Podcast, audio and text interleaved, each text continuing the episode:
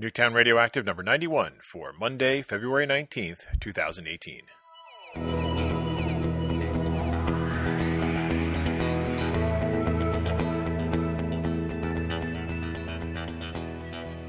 On this episode of Nuketown Radio Active, I catch a bad break in the new year, spend some time exploring the post apocalyptic wilderness of Horizon Zero Dawn, and prepare for the crime of the week with Blades in the Dark.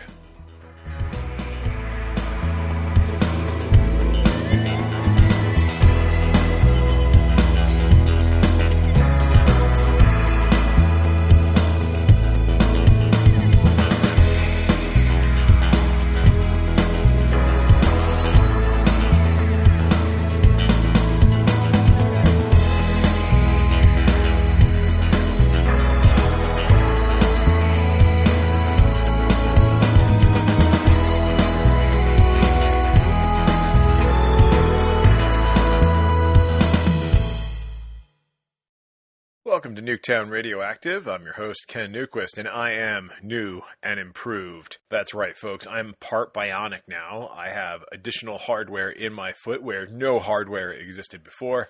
And all of this is because, well, rather than podcasting for the last two months, I've been healing from a broken ankle. I broke it back in December on December 30th, just as Christmas vacation was winding down. And, uh, well, it's pretty much ended my entire winter. So how did I do it? You ask. Well, you know, it was a snowy day. It was uh, there was some like you know it was a, a kind of classic December day, right? Light snow falling. I was going to visit a friend of mine from high school, and I had just cleaned off my Jeep, and I had run back into the house for something that I don't even know what it was. And I come back out, and I slip on snow-covered ice, and I go down. And I knew exactly what I did when I fell. I, I, I, heard the distinctive sound that those of you who have broken bones will probably have heard this sound, but let's just say it's not something you're going to mistake for something else. And I went down and I knew in an instant, as I was yelling, as I was falling, I knew that I had broken my ankle. I knew that it wasn't just dislocated. And uh, laying there on the ground, I kind of moved my foot a little bit and realized, yeah, that that's an angle that really isn't natural. Now, thankfully, it it didn't hurt a lot. I guess I got lucky in that regard, in that how I broke my ankle, I didn't impinge on any nerves, I didn't tear any tendons, I just kind of went down like a ton of bricks. And although it hurt if I moved my foot to the left and to the right, I well, I didn't I didn't do that, right? So I stayed immobilized. We called an ambulance. They loaded me in. Um, I went to the to the hospital. When I was there, they did an X-ray. They told me, "Yeah, you broke it in two places, and oh, you dislocated it too, and oh, we're gonna have to knock you out to put it back where it's supposed to be." So I got a splint that day. I came home. And uh, a couple days later, I went to the orthopedic surgeon and learned that I was going to need to have surgery to put Humpty Dumpty back together again. And, you know, uh, what, two months later almost, I've got uh, some new hardware in my foot where no hardware existed before. Uh, a cast has come and gone. I'm currently in a boot that has lots of straps that holds everything in place. I have to say the boot is so much better than the cast. The cast, you obviously you can't take off if you get frustrated with it or you know you need to scratch an itch or what have you. The boot, thankfully, I can take off. I can bend my foot. Um, I can put weight on my foot. So it has been a very very long winter, but thankfully I'm I'm getting closer to the end. I have an appointment in about 2 weeks where I'll be going back to the doctor. They'll do another x-ray, they'll tell me where I'm at. Maybe I need more time in the boot, maybe I need physical therapy, maybe all the above, but one way or another I am closer to the end than I was to the beginning. It's been a difficult time, not so much because of the pain. I mean, there was some of that early on, but it's hard to go from being really active to being really inactive. Uh, uh, before I broke my ankle, you know, I was I was running. I did a 5K back in the fall. I would go to the gym pretty regularly, and then to to do that, to be walking to work every day. I mean, I was walking like six miles a day. To do all of that, and then to be sitting on my butt for two months was really really hard. I've been mostly working at home because I can't drive, which, if you're going to break your ankle, folks, break the left one so you can still continue to use your right one for the gas and brake pedals. On the plus side, because I've been working at home, I've actually been pretty productive. I've gotten a lot of work done. I'm back in the office most days now, but even then, my schedule's not quite as heavy as it was before I broke my ankle, simply because I, I can't get from point A to point B without somebody driving me somewhere. I've also had the opportunity to kind of just uh, relax some, especially immediately after I broke my ankle. I ended up playing a lot of video games, reading a lot of comic books, reading a lot of books, and you know, the forced downtime, I suppose, was good for me. I wish it hadn't come at the cost of breaking my ankle, but you know, it was good to actually relax some. I just wish that I didn't have to be in a cast while I was doing it. So, hopefully, in a couple of weeks, uh, sometime in March, I'll be walking without crutches.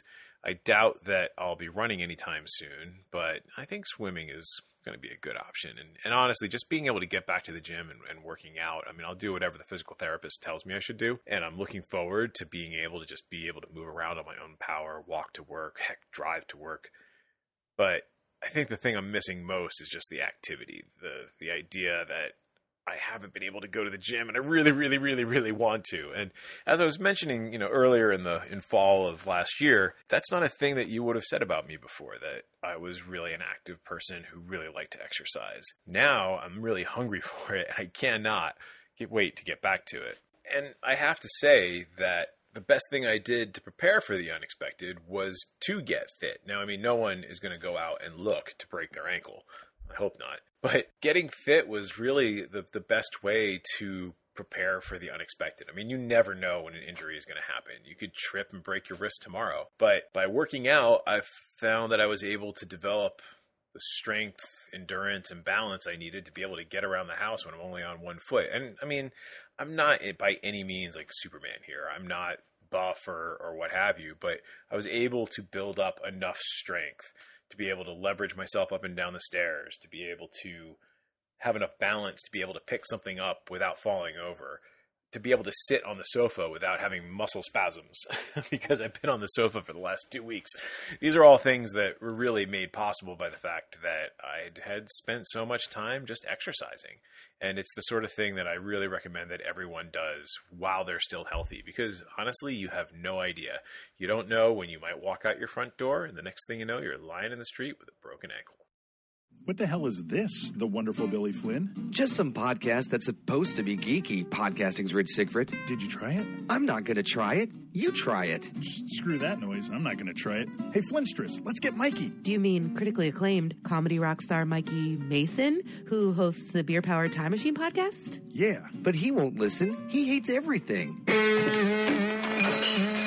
Hi, I'm critically acclaimed comedy rock star Mikey Mason. I don't often listen to podcasts, but when I do, make mine Geek Radio Daily. Hey, hey man, that, that's a different promo. Between love and madness lies Geek Radio Daily. That's kind of accurate. There are some things money can't buy. GRD is free online. Maybe she's born with it. Maybe it's Geek Radio Daily. Eh, we'll take it. Geek Radio Daily. All the geek without the wait. GeekRadioDaily.com. As I mentioned, the upside to breaking my ankle was I suddenly had a lot of time to do the things that I haven't had a lot of time to do.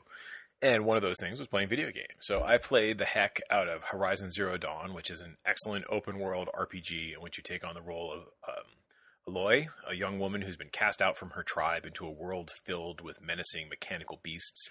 It scratches the hunting itch that you didn't even know you had.